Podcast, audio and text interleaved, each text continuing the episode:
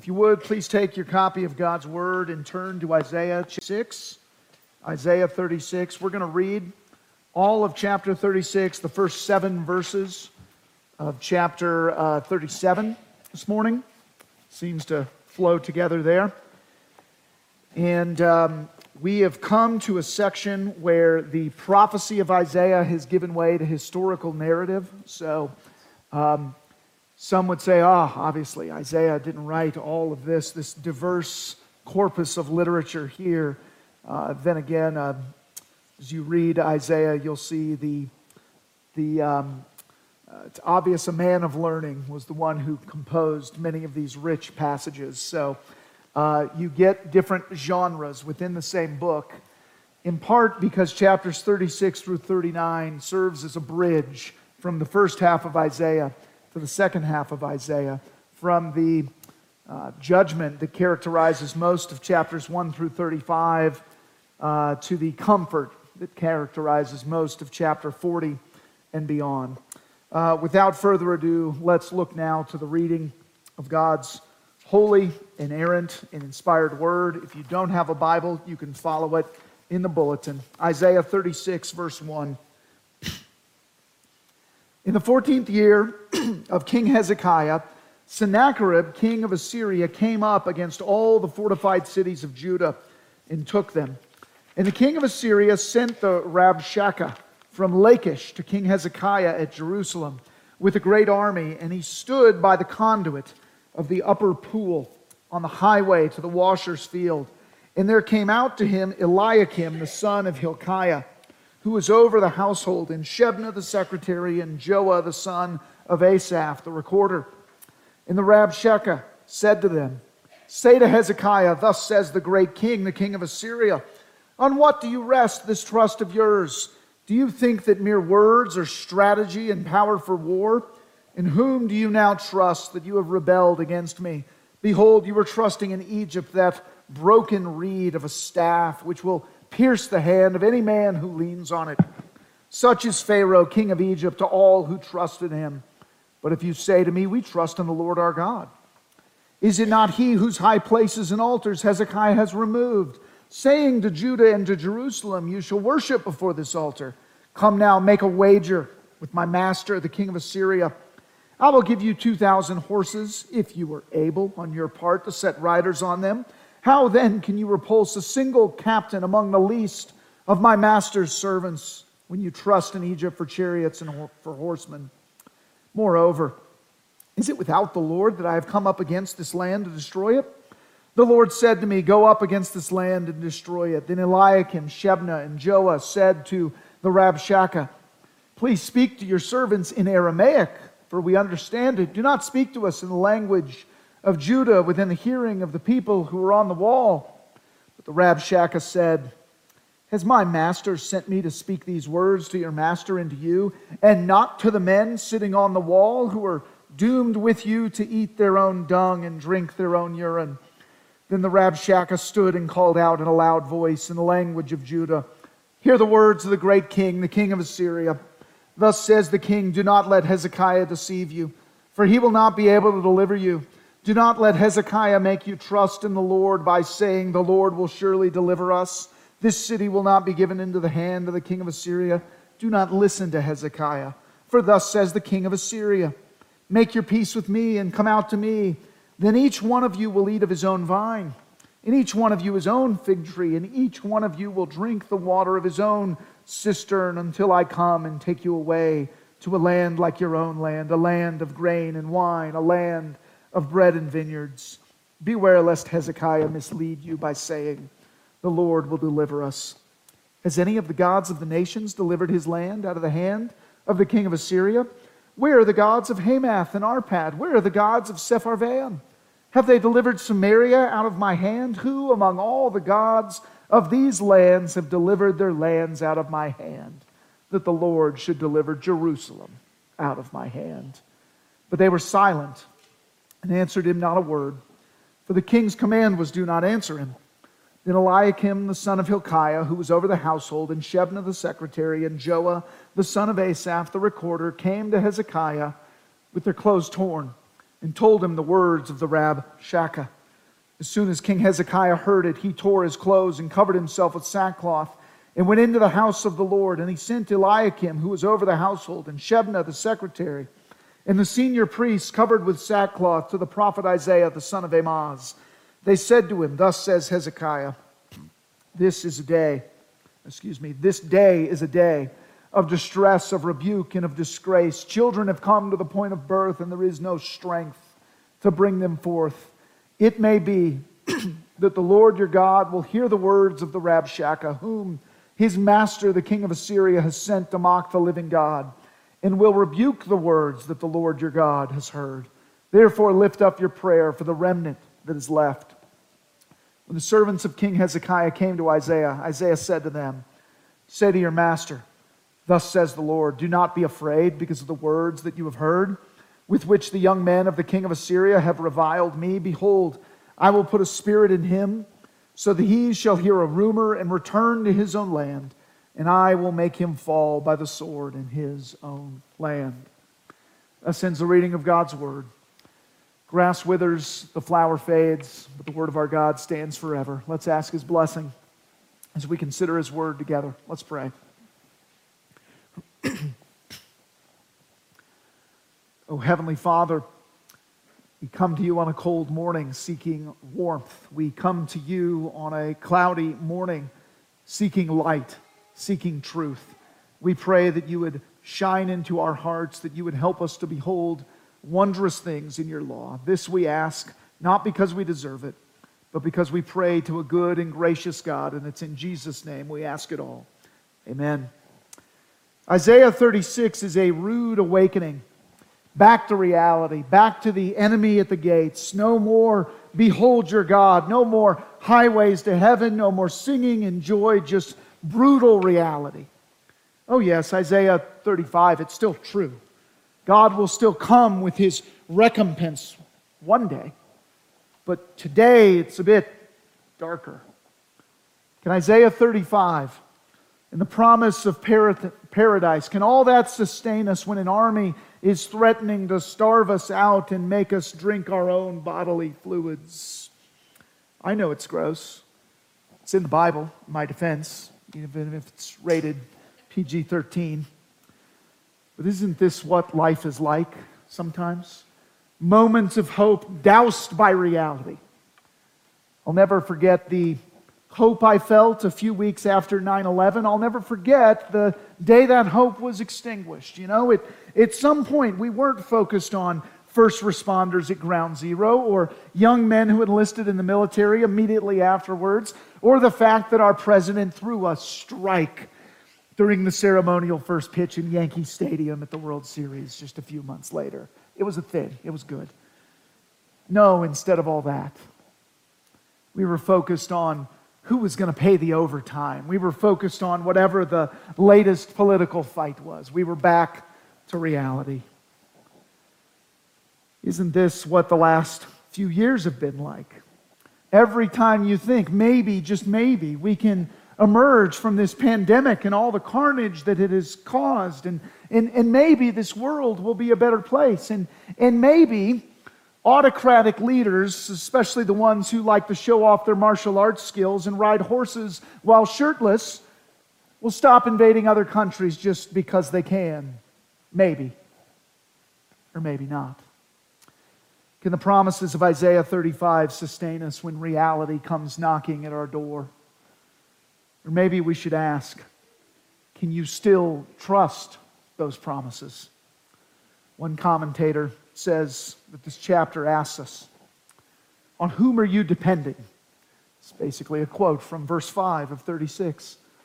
Isaiah forces to ponder that question again and again, and with good reason, for our response to it will determine the whole shape of our lives. Who will you trust when your faith in God is under siege? Can you still trust God when all around your soul gives way? When the enemies are at the gate? That's what King Hezekiah and Isaiah's friends had to ask themselves. We see that unfold this morning in three scenes. The first one is the longest. You've been forewarned. First, we see the doubt that the enemy sows. The doubt that the enemy sows, chapter 36, 1 through 20. Again, we've transitioned from prophecy in Isaiah 1 to 35, we've transitioned to history. This same history, with minor additions and subtractions, can also be seen in 2 Kings 18 through 20, but Isaiah inserts it here for theological reasons. Who will we trust when faith is under siege? You have to ponder that before you can appreciate the good news that comes in Isaiah 40 comfort, comfort my people. But chapter 36, verse 1 In the 14th year of King Hezekiah, Sennacherib, king of Assyria, came up against all the fortified cities of Judah and took them. Hezekiah's first 14 years were pretty good. Hezekiah was a good king. In August, one of our elders used Hezekiah as a case study of leadership 20 principles of leadership, most of them positive. But year 14 was a doozy. Sennacherib plowed through Israel's fortified cities until he came to Lachish, 30 miles away from Jerusalem, the last line of defense. It says in verse 20, And the king of Assyria sent the Rabshakeh from Lachish to King Hezekiah at Jerusalem with a great army, and he stood by the conduit of the upper pool on the highway to the washer's field. There's really complex geographic architectural explanations of what that was the conduit of the upper pool, all that jazz. It's interesting. But it's also the exact same place where Isaiah met King Ahaz in Isaiah chapter 7. Another king of Judah, fearing an Assyrian invasion, examining the weak point of his defenses. Back in Isaiah 7, the prophet told the king two things. He said, A remnant shall return and he also said, If you are not firm in faith, you will not be firm at all. What's different now? Well, the king's servants are the ones who are there, according to verse 3. And the enemy speaks to them, not the prophet, the enemy, the Rabshakeh, Syrian army commander, sometimes called the field commander. That's probably what the title means. The Rabshakeh is giving in Israel plenty of reasons to fear, plenty of reasons to doubt whether their God will deliver. And that's what we should think about as we read this. What is he saying about Israel's God, about your God? Verses 4 and 5 And the Rabshakeh said to them, Say to Hezekiah, Thus says the great king, the king of Assyria. How do you think God's people felt about that one? How do you think God felt about that one? On what do you rest this trust of yours? Do you think that mere words are strategy and power for war? In whom do you now trust that you have rebelled against me? Yes, Judah was defying their, their overlord, withholding taxes, other things.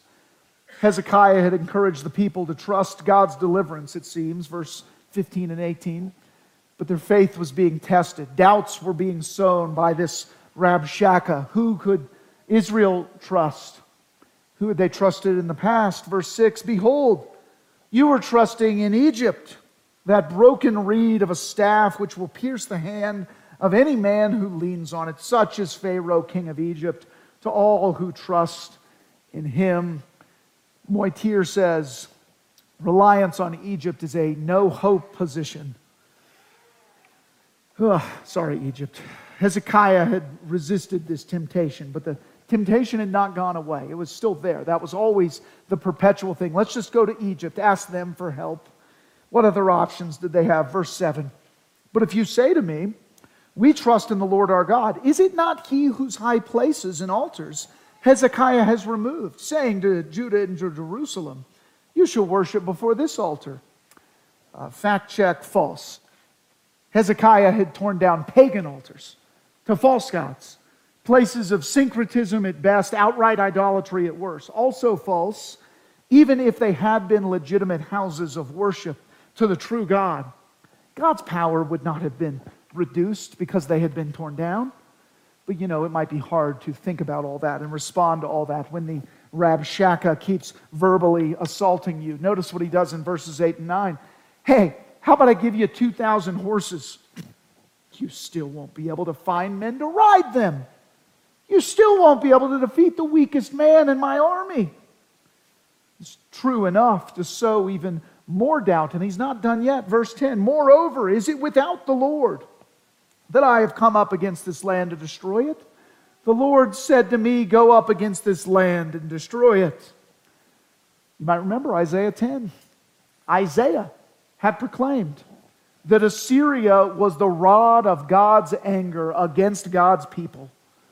And you know, maybe Assyria had been spying on Isaiah's preaching since he was also a royal friend and counselor to the king. He was, he was Billy Graham before Billy Graham, he's a friend of presidents and kings. These four assaults, verbal assaults for God's people to fend off. By the time they thought of a comeback to even one of these things that had been said, he was coming with another, even if some of them were false. So, so they, they do the only thing they can do. They say, Stop, basically. Verse 11. Then Eliakim, Shebna, and Joah said to the Rabshakeh, Please speak to your servants in Aramaic, for we understand it. Do not speak to us in the language of Judah or Hebrew, within the hearing of the people who are on the wall. Speak Aramaic, the language of international diplomacy, then. Why? So that these common Hebrews, the ones sitting on the wall, won't understand it. They don't want to induce panic in their people. They're scared. They don't want the people to be scared. The Rabshakeh d- declines. Not so politely. The Rabshakeh said, Has my master sent me to speak these words to your master and to you, and not to the men sitting on the wall who are doomed with you to eat their own dung and drink their own urine? They have a right to hear this. One commentator calls this megaphone diplomacy. This graphic language, it's what men and women were tempted to do when the enemy laid siege to their city, surrounding them, daring them to come out and fight, because if they didn't, then they would starve. Or they'd have to resort to the unthinkable. And the Rabshakeh keeps going. He uses diplomacy, you might say, in verses 13 to 15. Yeah, it might be better for you not to trust your godly king who says God will deliver you. Just surrender, just save yourselves. Then he shifts to sort of a humanitarian plea in verses 16 and 17. Make your peace with me and come out to me, then each one of you will eat of his own vine, and each one of you his own fig tree, and each one of you will drink the water of his own cistern until I come and take you away to a land like your own land, land of grain and wine, etc., etc. Even an eight year old can spot that lie. I know because I performed that test earlier this week. As if exile is really going to be all fairy tales and roses, a land of milk and honey and figs and other good things. But you see, that's not the moment when he went too far. Oh, that comes in verses 18 through 20. Beware lest Hezekiah mislead you by saying, The Lord will deliver us. Has any of the gods of the nations delivered his land out of the hand of the king of Assyria? Where are the gods of Hamath and Arpad? Where are the gods of Sepharvaim? Have they delivered Samaria out of my hand? Who among the gods of uh, who among all the gods of these lands have delivered their lands out of my hand? That the Lord should deliver Jerusalem out of my hand. he has just compared Yahweh, the covenant Lord, that's his Lord in small capitals in your English Bibles. He's compared the great I am, who promised to be all that his people needed him to be. He is comparing him to all the other gods, the false gods, the little g gods. How will capital G God answer that? We'll hold that thought because for now, the other question is how God's people should respond to a speech like this. Because what is this speech? Paraphrasing, quoting another, it is truth mixed with error. It's a few unanswerable facts about Egypt. It's ridicule, threats, cajolery. I love that word perverted theology that de godifies God with a few allusions to Isaiah's sermons for good measure. As someone says, this speech is a classic study in the satanic art of sowing doubt and unbelief through subtly twisting the truth. This speech is so persuasive precisely because it contains so much that is true. And it is always Satan's way to make us think that God has abandoned us. and to use logic woven from half truths to convince us of it. It is always Satan's way to make us think that God has abandoned us. Does that sound familiar? Does that sound like any of your internal monologues that God has abandoned us? No, I'm not saying that we should all start going around saying the devil made me do it as an excuse for all of our sins, to abandon our responsibility to fight sin by the power of the Holy Spirit. I'm not saying that. I am saying we need to be more ready to see Satan's handiwork and his schemes in the midst of all of our frustrations, fears, angers, selfishness. Do you think that God cannot help you out of whatever predicament you're in right now?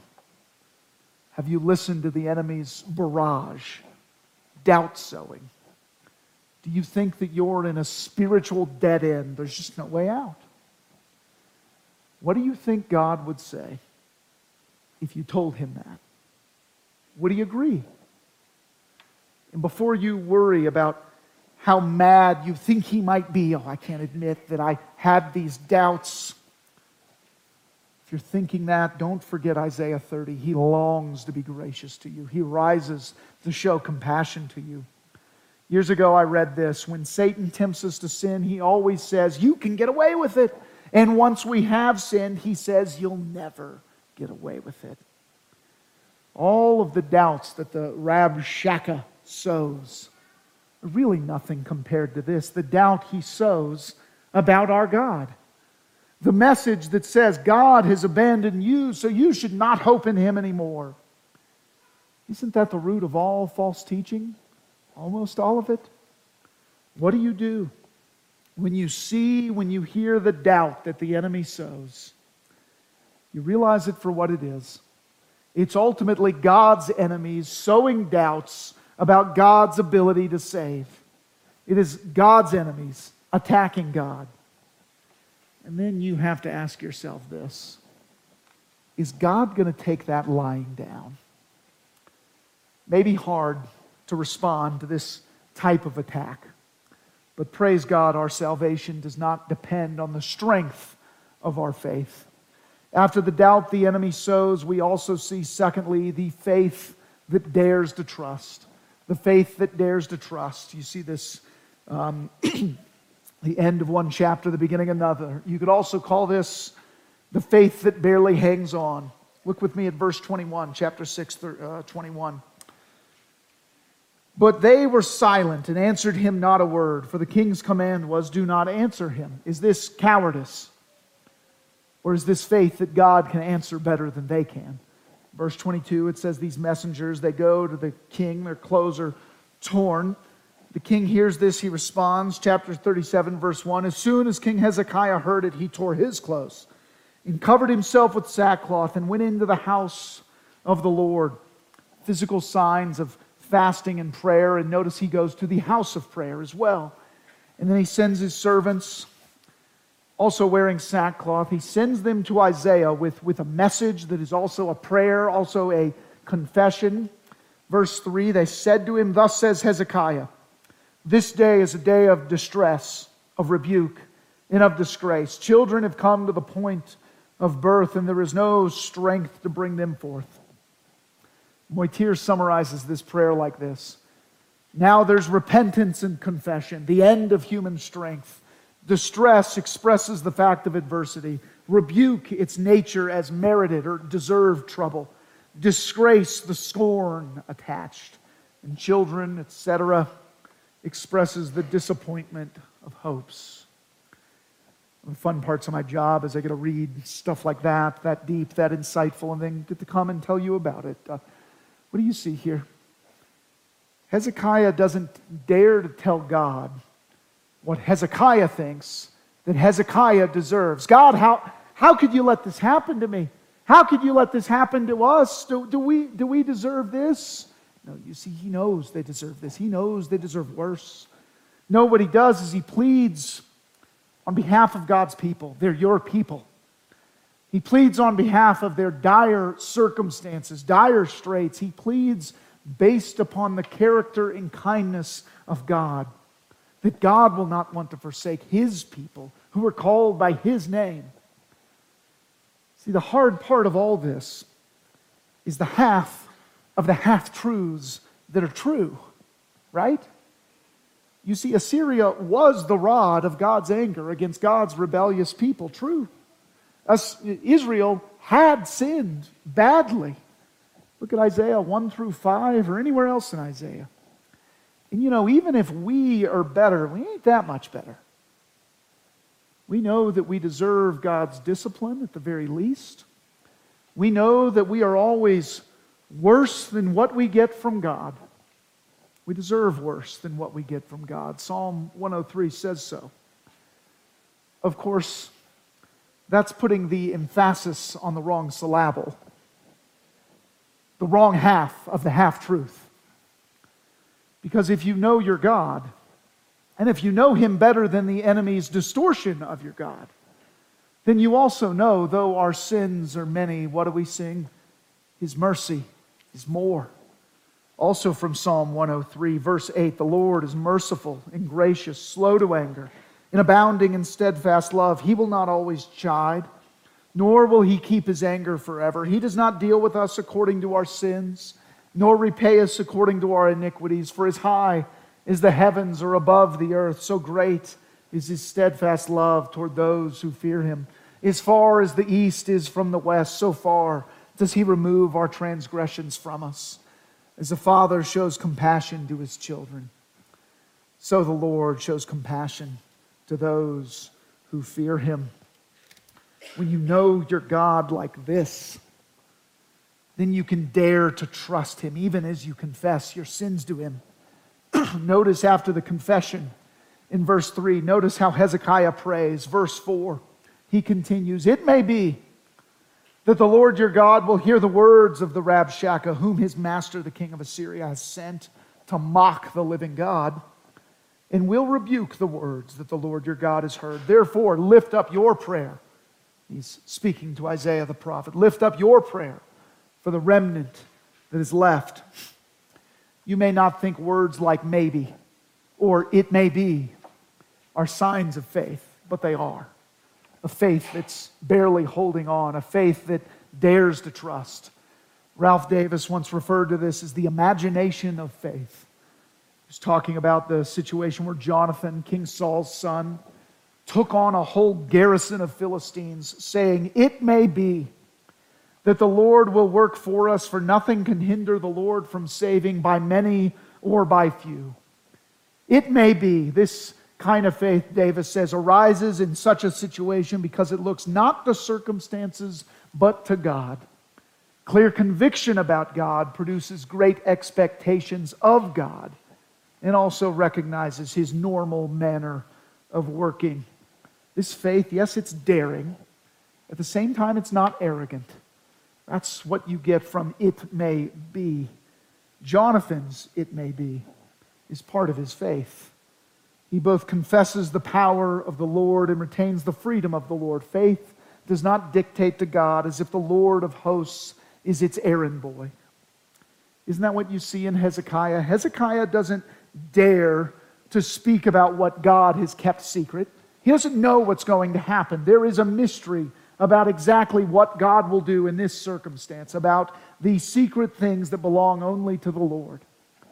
But at the same time, he knows it is not crazy it is faith to think that God might rebuke the blasphemy of the Rabshakeh and his king, especially for the sake of God's beleaguered and weary remnant who are trusting in him.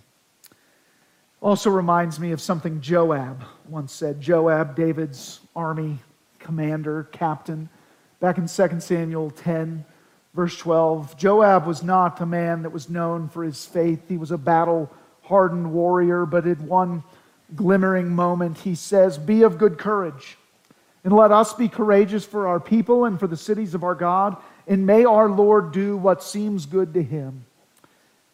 You might say, Joab dared to believe that what the Lord thought was good would also be good for his people.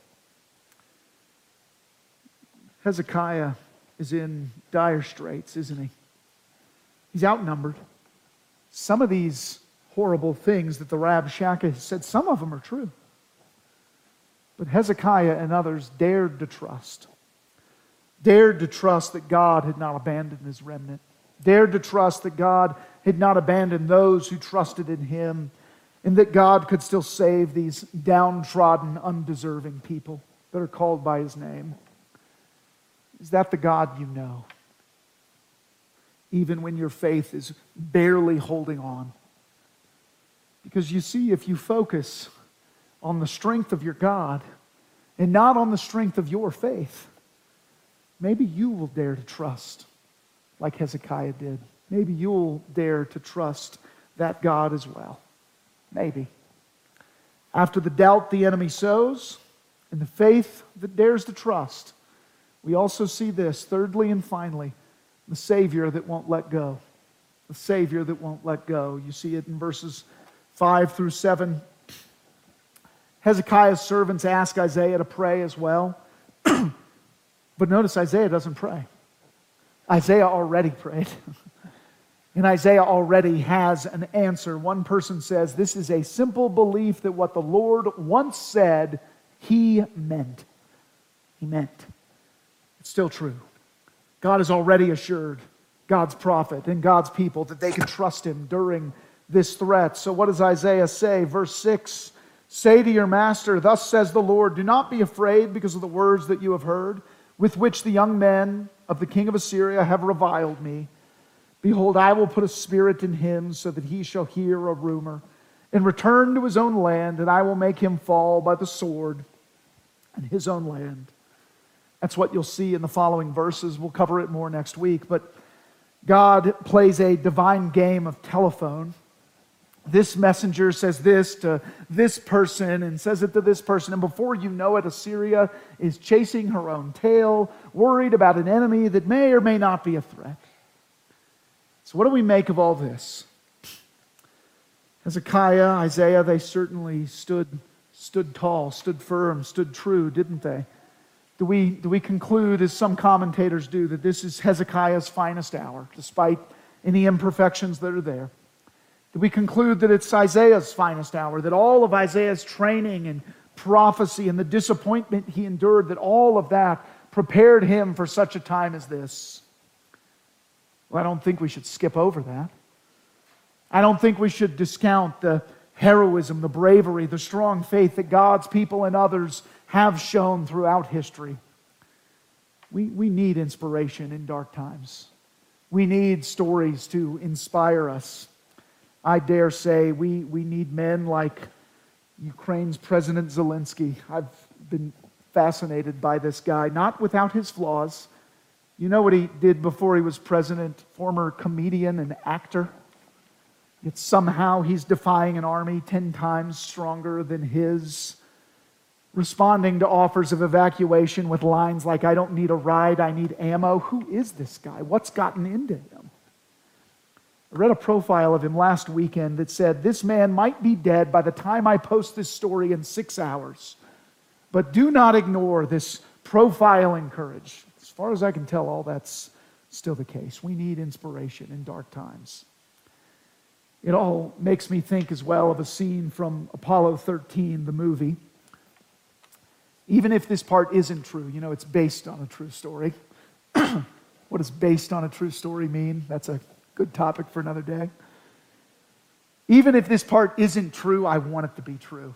Apollo 13, of course, is the mission to the moon that never made it to the moon, that almost didn't make it home. And back in Mission Command in Houston, some of the NASA guys, they're worrying as Aquarius is about to re enter the Earth's atmosphere. One guy says to another, I know what the problems are.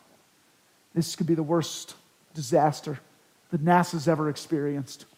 And then Ed Harris, who plays the steely eyed, determined, indomitable flight director. He overhears it, turns his head, and he interjects, With all due respect, sir, I think it'll be our finest hour. Now, spoiler alert, they make it home. We need inspiration in dark times. But it's also worth asking what kind of inspiration? Is it faith in men to do the right thing, the inspiring thing? How long will that last? Can we always count on men and women, good men and women around us? You see, the biggest point of Isaiah 36, 37 is not Hezekiah's faith. It's not Isaiah's faith, as great as it is. We shouldn't, we shouldn't seek refuge in them or in men like them, past or present. The biggest point is whom Hezekiah has faith in, whom Isaiah has faith in. At the end of the day, what does Isaiah say? He says, God will deliver us. God said so. God will not forsake his remnant. He will not let us go. And Jesus says the same thing to his weary people, his helpless sheep in every age. John 10 27, My sheep hear my voice, and I know them, and they follow me. I give them eternal life, and they will never perish, and no one will snatch them out of my hand. My Father, who has given them to me, is greater than all and no one is able to snatch them out of the Father's hand. I and the Father are one. The point of all this is not grit your teeth and get through it, have stronger faith. That's not it. The point is that when your faith is almost failing, your God remains as strong and true and trustworthy as he has always been. A thousand preachers have used the following illustration. It's because it's a good one, it's true. What matters more? The strength of your faith or the object of your faith, the thing, the one that you're trusting in? Think of it if you're standing on a frozen pond. I don't do that very often because I don't have very, very strong faith. But if you're standing on a frozen pond, what matters more? the strength of your faith. I believe it'll hold. I believe the sound of that ice cracking is no big deal. The strength of your faith or the strength of the ice, the object that you're ultimately trusting in? If you're peeing your pants in fear, but the ice is thick and strong, you'll still be okay. You see, Satan wants you to think that your God is a thin layer of ice, that your God has abandoned you. But he's wrong. God will still save those who trust in him. And if you can see through the enemy's lies, then you will be able to rest secure. Our God has not given us a spirit of fear, but of power and of love and a sound mind. So when your faith is under siege, don't fear, don't let go, because our God hasn't let go of us, and He won't let go. Let us pray. Oh, Heavenly Father, we come to you needing your grace, needing your truth, needing your strength to supplement all of our weakness. Father, be with us. Would you feed our faith in the moments ahead as we partake of your Holy Supper? Would you feed our faith by the power of your Spirit? We pray it in Jesus' name. Amen.